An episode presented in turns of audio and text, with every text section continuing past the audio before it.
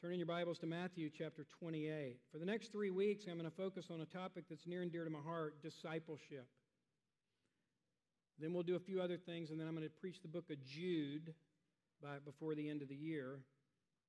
Then in early 2023, Lord willing, I'm going to do a series, Hot Topics for Today's Culture.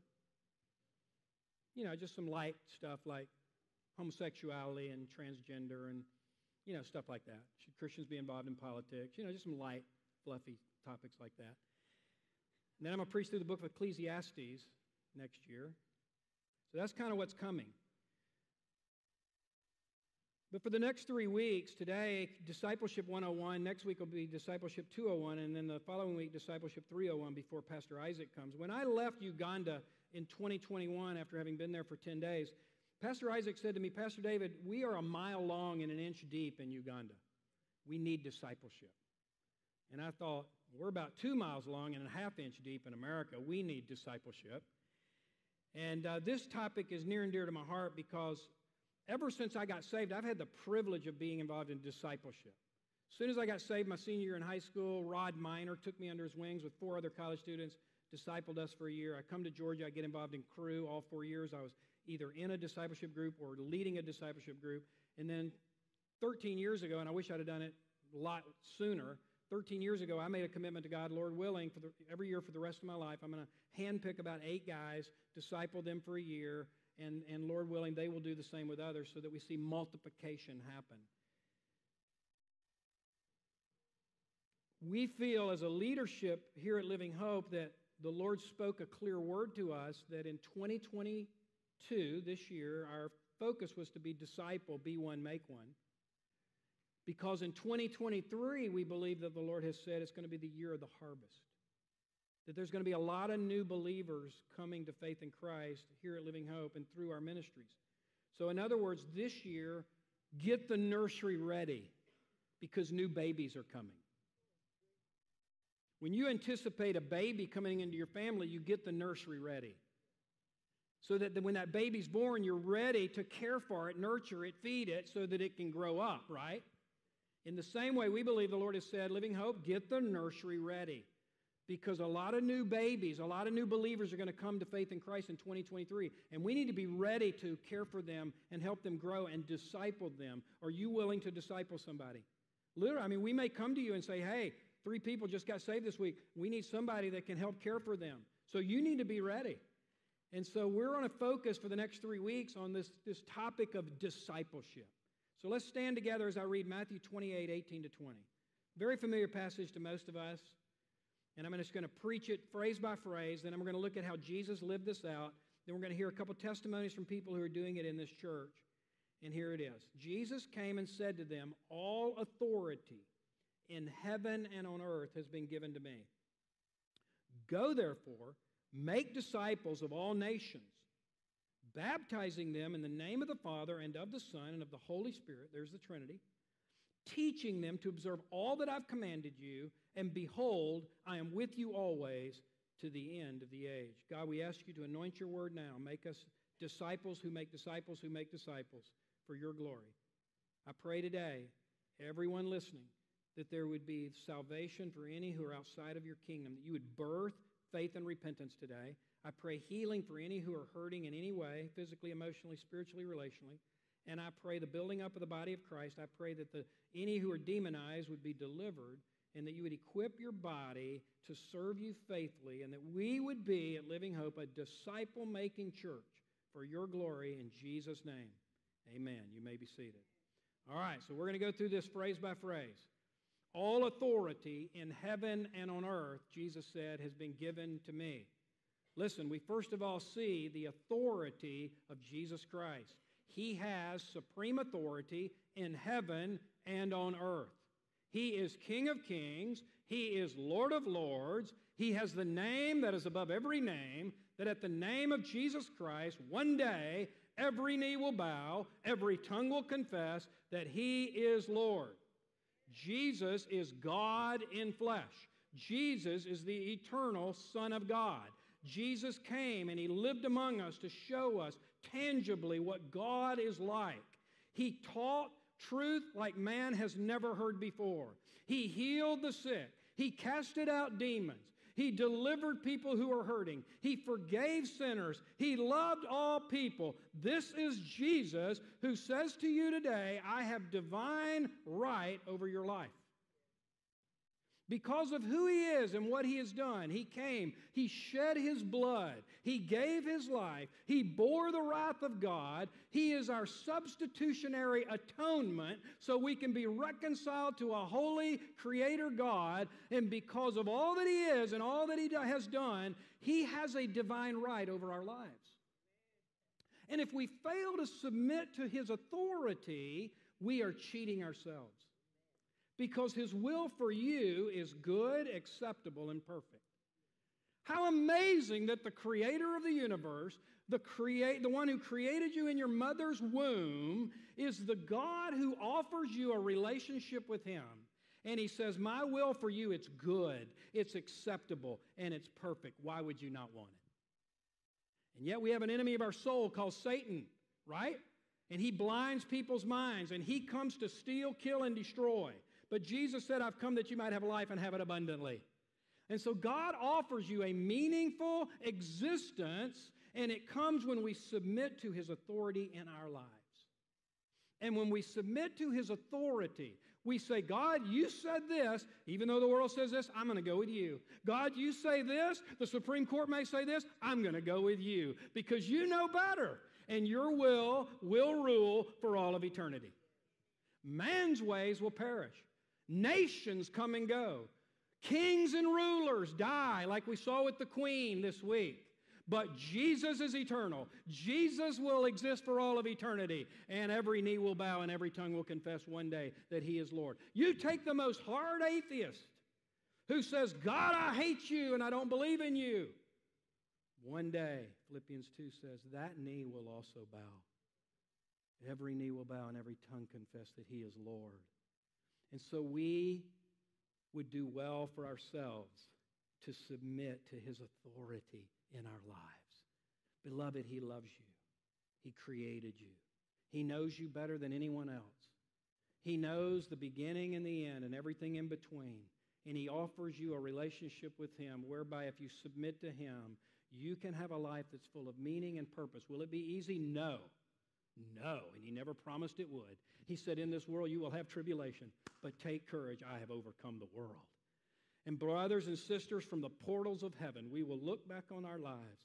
And even though there will be difficulty, there will be stumbling, there will be falling, we will be so glad we held fast to His word, His truth, His authority in our lives. So, everything we talk about today is really under the umbrella of the authority, the supremacy of Jesus Christ. And because of that, he then says, Go. That means that there must be effort and intentionality to do what he says. There must be obedience to him. This is called the Great Commission. It's not called the Great Suggestion. This is a command. It's not a suggestion. It's not up for debate. It's not up for a vote. Jesus says, Go. In other words, what I'm about to tell you is my strategy to reach the world. And it is this go and make disciples. What is a disciple? A disciple is a follower, a disciple is a learner. A disciple is someone who comes under the tutelage and the leadership of another. If you are a disciple of Jesus, you come under the authority of Christ. You've said, Jesus, you are Lord of my life. Jesus, you call the shots. Even if it goes against my feelings, even if it goes against culture, even if it goes against what is popular today, you have rulership in my life. I am your disciple. He says, Go and make disciples, not just converts. Now, a convert begins the discipleship journey. And this is why I don't like asking people the question, Are you a Christian? I like asking the question, Are you a follower of Jesus? Now, following Jesus begins at a, at a point. That's when you're born again. That's when you realize that you're a sinner, that Christ is the only means by which you can be forgiven of that sin and reconciled to God. You come to a point where God grants you, by His sovereignty, faith and repentance. You repent of your sins, you turn. You believe on Christ for salvation. And the Bible says at that moment, you are born again. You get a new spirit, you get a new heart. That begins the journey of following Jesus. And so a disciple is a follower, disciple is a learner. A disciple is a person who's humble and they, They follow their master. We follow Jesus. We follow him. We pursue him. We listen to him. We obey him. We stumble and fall, but we get back up. And praise God, he loves us along the entire journey. And praise God, he is patient with you and me. He understands that it's a process, it, it doesn't happen overnight. We are transformed from one degree of glory to another. Paul said in Galatians, until Christ is formed in you. And so it's a long journey, and sometimes it's a lot slower than we wish, but it's a wonderful journey of following Christ.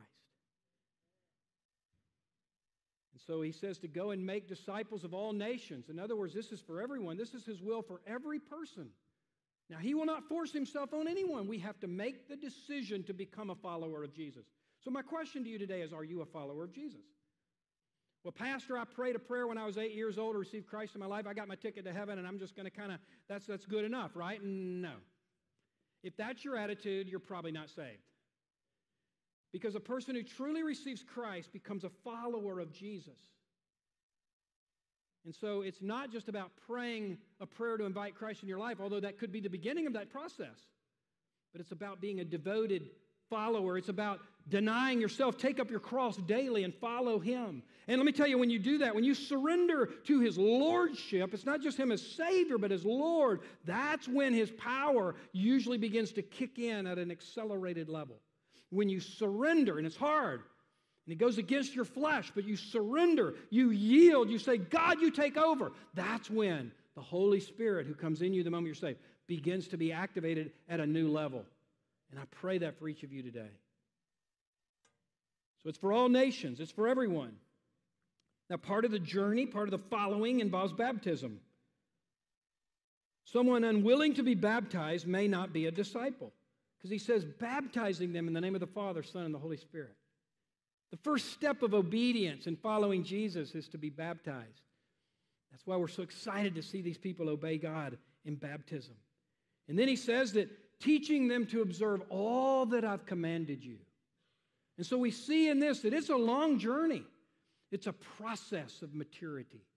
We grow from milk to meat. We go from being a spiritual child to a spiritual adolescent to a spiritual adult. And there's ups and downs, and there's failings, and there's successes. And all along the journey, as we hold fast to Jesus and stay connected with others, there's that process of growth and maturity. That's discipleship. Discipleship, it's disciples in a ship together, growing together, seeking God, getting to know Him obeying all that he's commanded. That, that means that, that we go deep. We're not shallow Christians.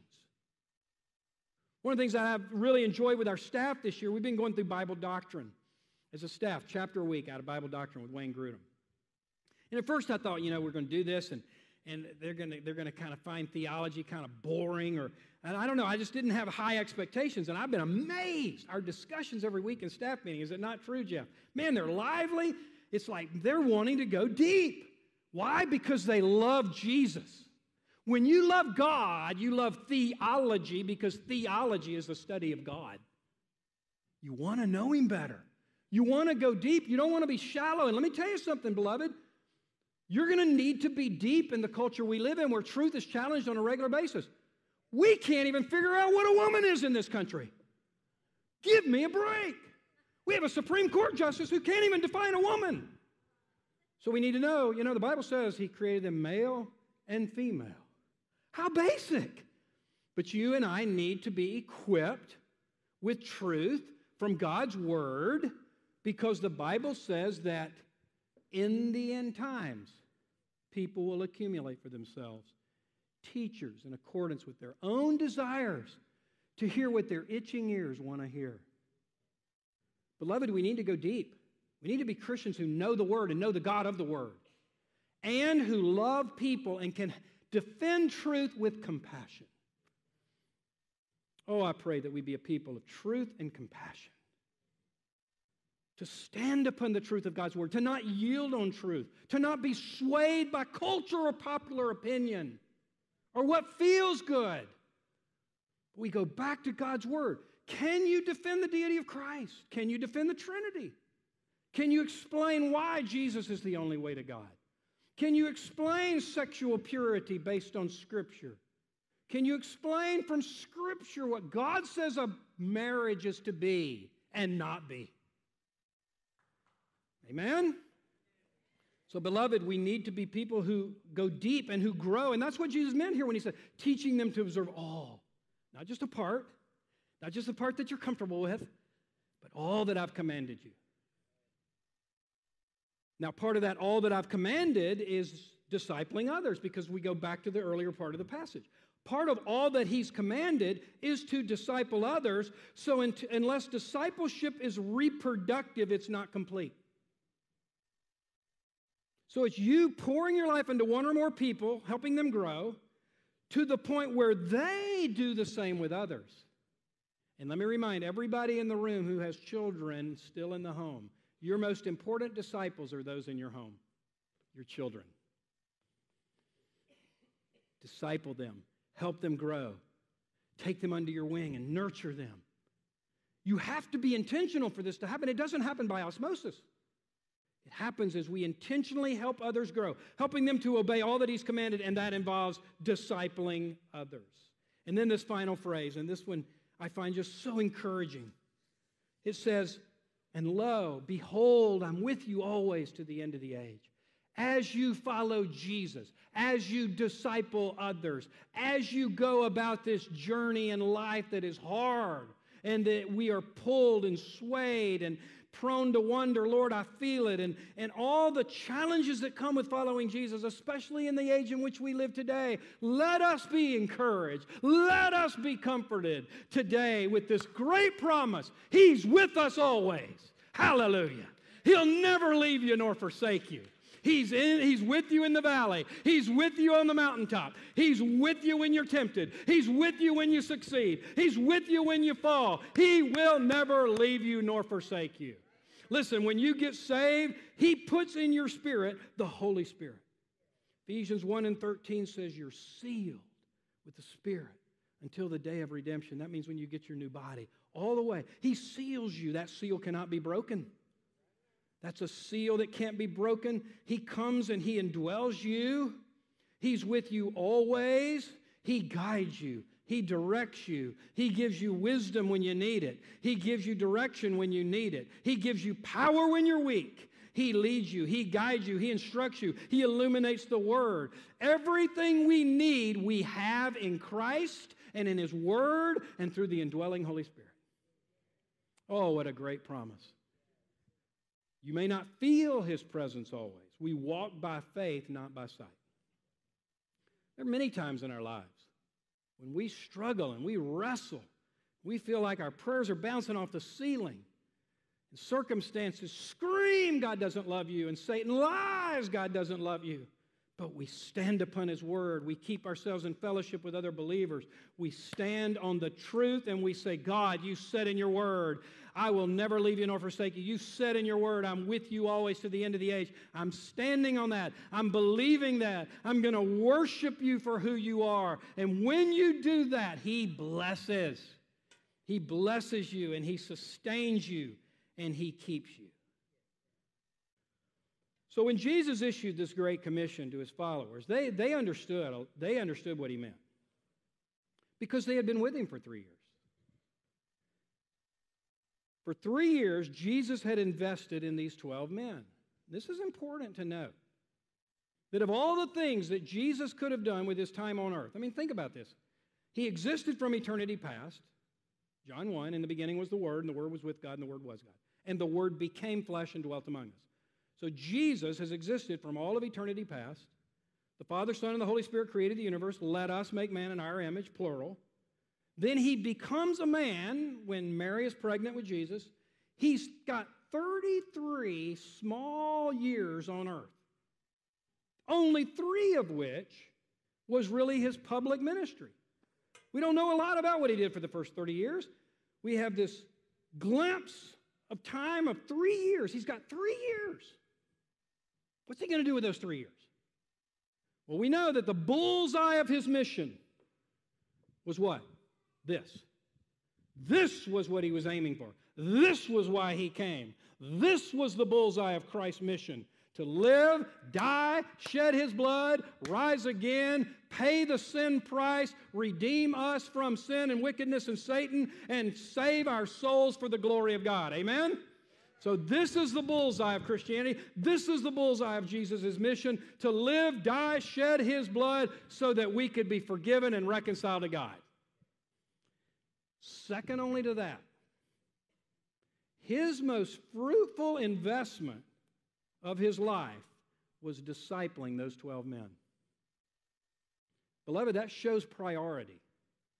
Yes, he had the massive evangelistic campaigns and the Sermon on the Mount, and he healed and he, he casted out demons, and all of that had its own purpose. But, but the most fruitful investment of his three years, second only to the cross, was his discipling those 12 men. That ought to tell us something.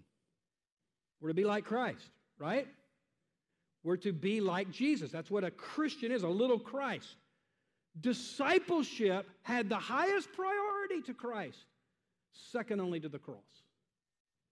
Therefore, I ask us all how important is this? How important should it be to us? Are you discipling anybody? Are you willing to be a discipler? By the way, one of the most practical ways I have found to live out what I'm preaching today because I know many of us, it's uncomfortable to say, I'm starting a discipleship group. I'd like to disciple you. That just, even, I'm, I'm even uncomfortable with that, with kind of using that language, because it kind of puts you above that person in a way that just kind of, I don't know, it doesn't feel right. Here's the easy way to do this Hey, I'm starting a group with three people so we can all help each other grow together in Christ. Would you like to be a part? Isn't that a lot easier? Doesn't that just feel like, well, I, I can, I can swallow that. I'm starting a little group where we each help each other grow. Would you like to be in it? Now, you're going to be discipling them because guess what? You took the initiative to do that. You're going to select what you go through. You're going to be the leader of the group. But, but that just feels a lot easier, doesn't it? It's kind of like we're all on equal playing field. And we are in one sense. And so let me just look at some, just pull a few things out from what Jesus did with the 12. First of all, he was intentional. He was intentional to do this. This was on his priority list. By the way, he spent all night praying before he selected his 12. Number two, he was selective. He selected 12 men to ensure quality. This is the brilliance of his strategy. Now, I'm not against one on one discipleship, but he was selective in choosing 12 because I think, number three, it should happen best in community, a group, because then each person in that group learns from one another and not just you and we're called to be the body of Christ. I love the fact that he just took ordinary men. Fourth, he just took ordinary men. He didn't take the most brilliant, he didn't take the most educated. Matter of fact, in Acts 4:13 it says the disciples were uneducated, but they recognized them as having been with Jesus. That was what marked these men, not their education and their degrees and their brilliance intellectually, but they had been with Jesus. Their lives were changed because they had just been with Him. And I, and I love that because guess what? We all qualify. we all qualify to be a disciple, and we all qualify to be a disciple maker. I personally believe if you've been a Christian for just, if you've been growing in Christ for six months or more, you're qualified to disciple somebody. I really do. And guess who's going to grow the most when you disciple somebody? Stephanie, you've led a few groups here. Who grows the most? The disciple maker. And I know the people in your group, and they've grown a lot. But she grows even more. You say, but I don't have all the answers. Neither do I. What if they ask me a question and I don't know the answer to it? That's what the body of Christ is for. You come to us, we'll help you. What if I stumble and fall? Great way to model getting back up to your group. Sometimes I've seen the greatest fruit from when I blew it. Now, I'm not giving you permission to go blow it. I'm not saying go sin so you can bring a good example of getting back up. I'm just saying if you blow it, and you will, you come to that group that week and you go, hey guys, I just got to admit, I really blew it this week. Man, I struggle with lust. I looked at porn. And I want you guys to hold me accountable, and I'm repenting, and I'm asking the Holy Spirit to just stir up His power in me again. They're going to all go, whew, breath of fresh air. That person doesn't have it all together. They're not perfect. Ordinary men. Oh, and by the way, men should only disciple other men. Now, in our home groups, we have men and women, and that's for a purpose. But if you're the kind of discipleship I'm talking about today, where it's either where there's like you and maybe two or three other people and you're helping them grow, that should only be men discipling men and women discipling women. I don't women, I don't think I have to explain that, do I? And it was, it was, I mean, Jesus purposely chose men. Now there were women who followed, and they were in that, you know, that broader group of followers of Jesus. But his 12 were male, the male species of the human race. Okay? Just to make sure we get that clear. Everybody understand? I, do I need to go into any more details? I hope not. Rob, do I need to explain this anymore? Okay, thank you. They were male species of the human, you know, Jesus was too. Jesus was a man. So he discipled men. He did this over a three year period, which shows that it's a process. Three years. And if you study how Jesus discipled his 12, it was very systematic. What he did in year one, what he did in year two, what he did in year three. As his departure became closer, he talked a lot more about the Holy Spirit. I mean, he talked a little bit about the Holy Spirit the first two years, but man, you get into those last few months of his life when he's about to die and be raised and leave, man, he just pounded the Holy Spirit. Hey guys, want you to know it's going to be better for you that I leave. They're probably going, What? No way. Man, we don't want you leaving. No, please don't leave us. What are we going to do? Well, it's going to be better because I can only be one place at one time, but when I leave, the Holy Spirit can be in all of you. Whoa. So wait in Jerusalem and make sure you're filled with the Spirit before you start doing this thing called the Great Commission. And so he starts teaching more. So he was systematic, he was progressive. He even said at one point, I have a lot more things I need to say to you. You're not ready yet. And he waited. And at some point in the future, they were ready. So this points to discipleship is a, is a long process. And this is why our whole material here, our desi- transformational discipleship, we have a module one, a module two, and a module three. The module one is for spiritual children. It's all based on 1 John 2. It's what I'm writing my new book on. Module two is for the spiritual adolescent, teenager. And module three is for the spiritual adult, how to be a disciple maker. And so that child, that's the milk stage. We don't expect a child to walk. We don't expect a child to eat a T bone steak. We expect a child to drink milk, be in its mom and dad's arms, just enjoy being a child. In the same way as a believer, just enjoy being a child of God understand the father heart of God, understanding the love of God, understanding your identity in Christ, understanding the indwelling Holy Spirit. Just those basic truths that you can just rest in. See, one of the biggest mistakes we make in discipleship today is we get a brand new believer and we start, start talking about things like spiritual warfare or, or these deeper things. They're not ready for that yet. Just let them enjoy being a child of God. All he says to the child in 1 John 2 you know the Father and your sins are forgiven. Just rest in that. Enjoy that. And then we'll get to the other stuff at the middle stage because that's where he says, strong, abide in the word, overcome the evil one. So there's a place for that, but you do it progressively, and Jesus did that. Three year process. And then finally, real transformation occurred after he died, rose again, and ascended, because that's when the Holy Spirit came and his presence was with them always. Oh, the day of Pentecost. The power given to them to live, the power to follow, the power to witness, the power to overcome obstacles and challenges, the power to change their desires, the power to endure even persecution. And beloved, that same power that came into those disciples on the day of Pentecost, it's the same power today. Aren't you glad? Aren't you glad that the same Holy Spirit who rose Jesus from the dead, the same Holy Spirit that transformed the lives of these early followers, is the same Holy Spirit who's available to you and me. Oh, beloved, that we might be filled and empowered with the precious Holy Spirit. So we've seen this great commission today. We've looked at the example of Jesus and how he did it with his 12. And by the way, one more thing about what he did with the 12. I love this. S- school was always in session. he, he had formal times when he was sitting them down and teaching, and then informal times because because discipleship was always in session. I loved how he just would teach by way of life. They'd be walking along the road and they'd see a grain field, and he'd make a lesson from that. And so, some of the best discipleship, and I love this about what you do, Dustin, and the Noble nobleman, man, just bring guys along. Just bring them along. Hey, I'm going to do this. Come along with me. That can be some of the best discipleship ever. So, how are we doing here at Living Hope? What, what, what are some of the ways that we're trying to do this here? Well, what we do right here every Sunday is part of it. This is a discipleship session right here every week as we come together.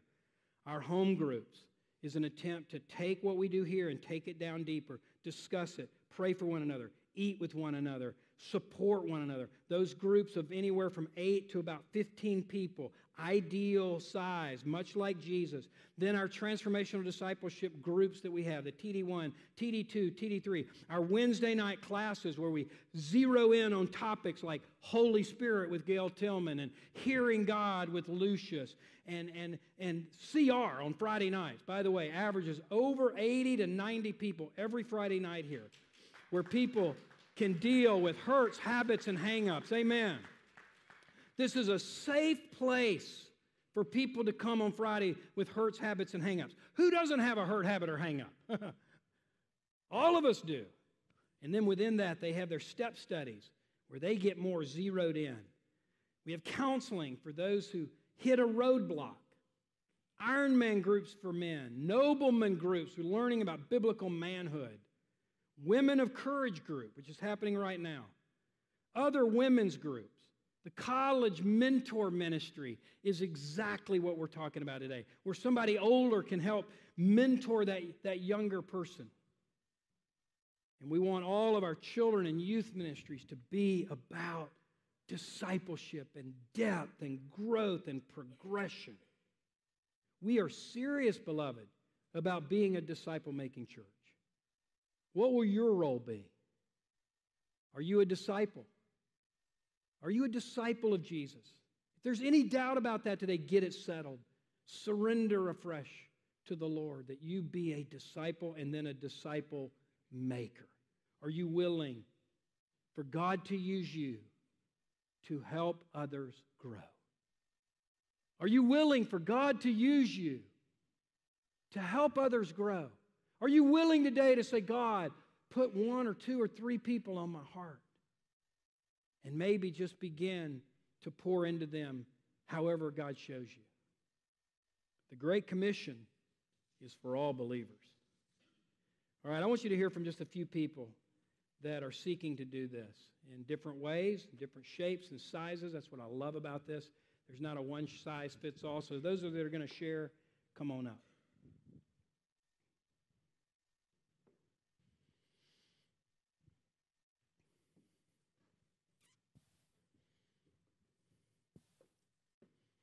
Uh, hello, my name is Lucius Malcolm, and I am a disciple of Christ. When I was a younger father, say 30 years ago, and my daughter was already grown with children, my uh, oldest son had graduated college, and my youngest son had started college, I realized how terribly I had failed in discipling my own children.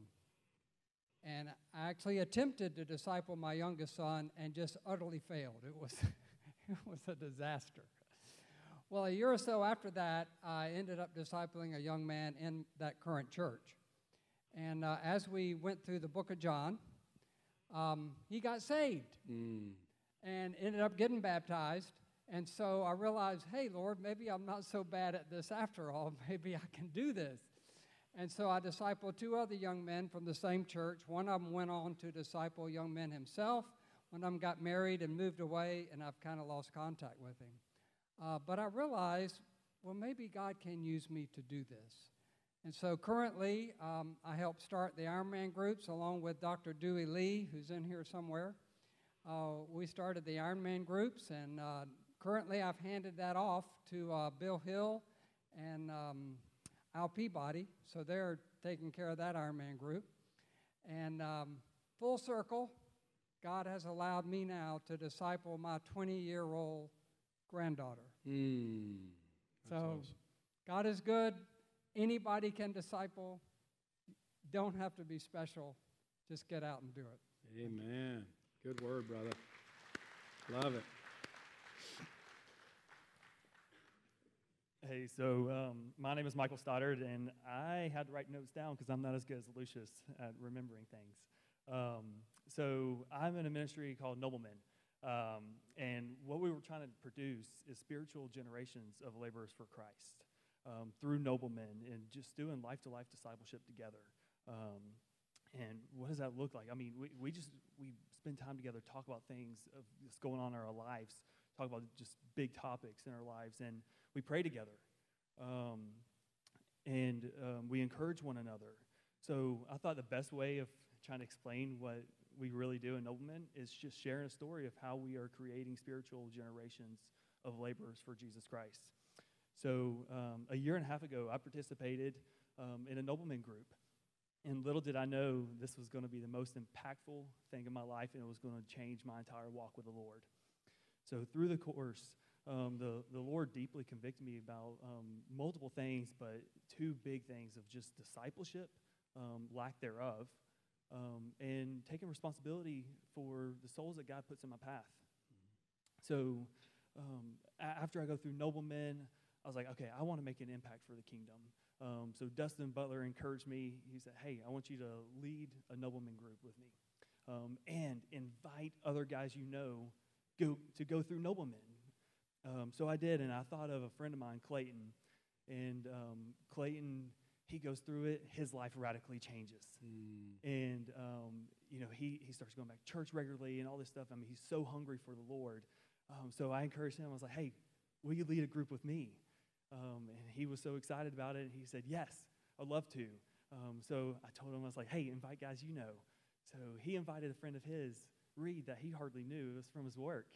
And he invited Reed. And as Reed goes through Noblemen, his life changes so much that he gets saved um, and he gets baptized during Nobleman.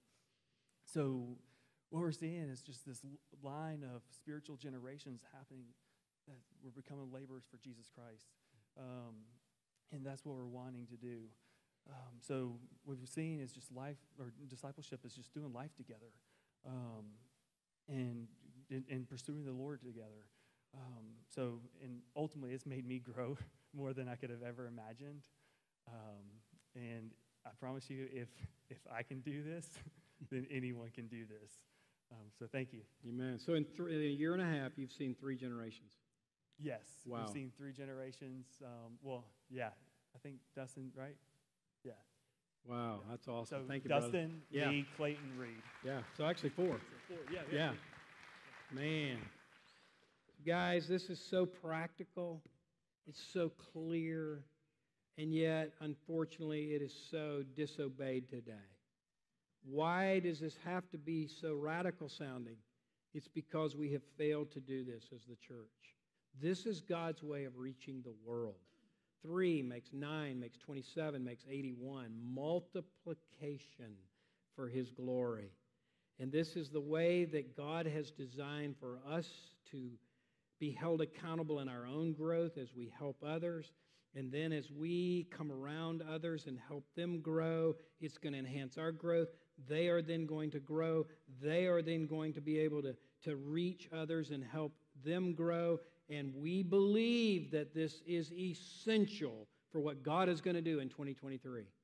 That God is going to bring many new believers in this church, through this church, through outreach, through other means.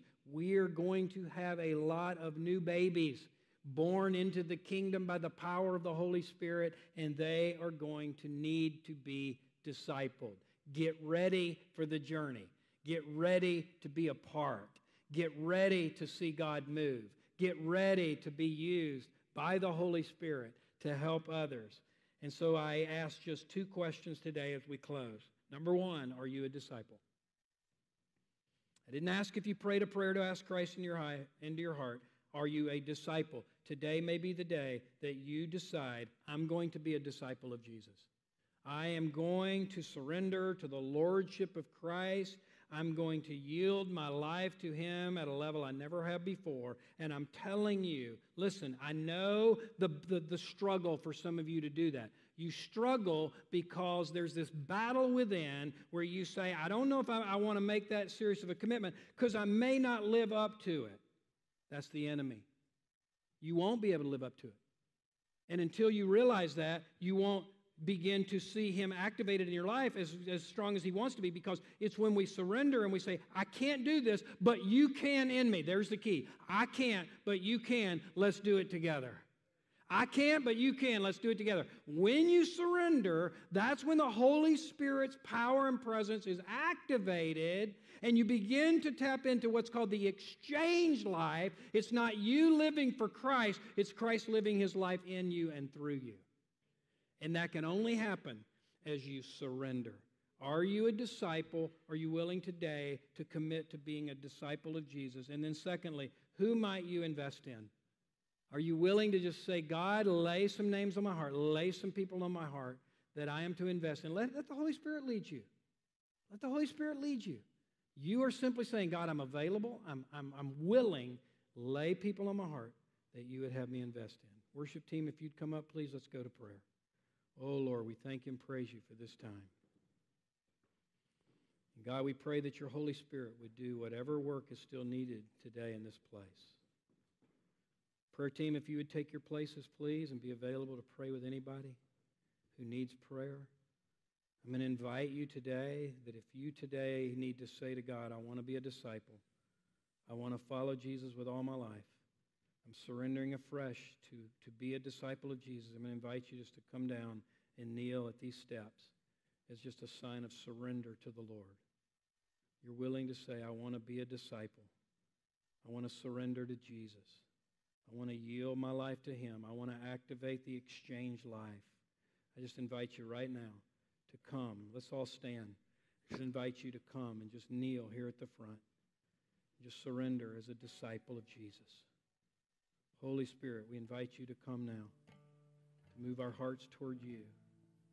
Lord, we yield to you. Oh God, take control. Lord, we surrender.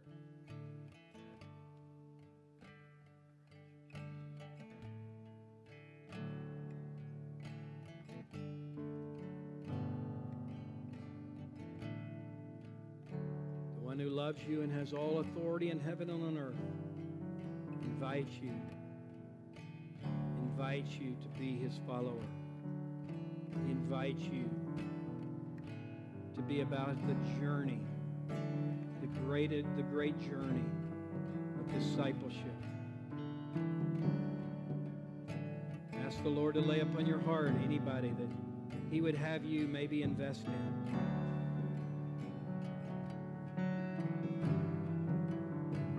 Prayer from one of our prayer team, you come now.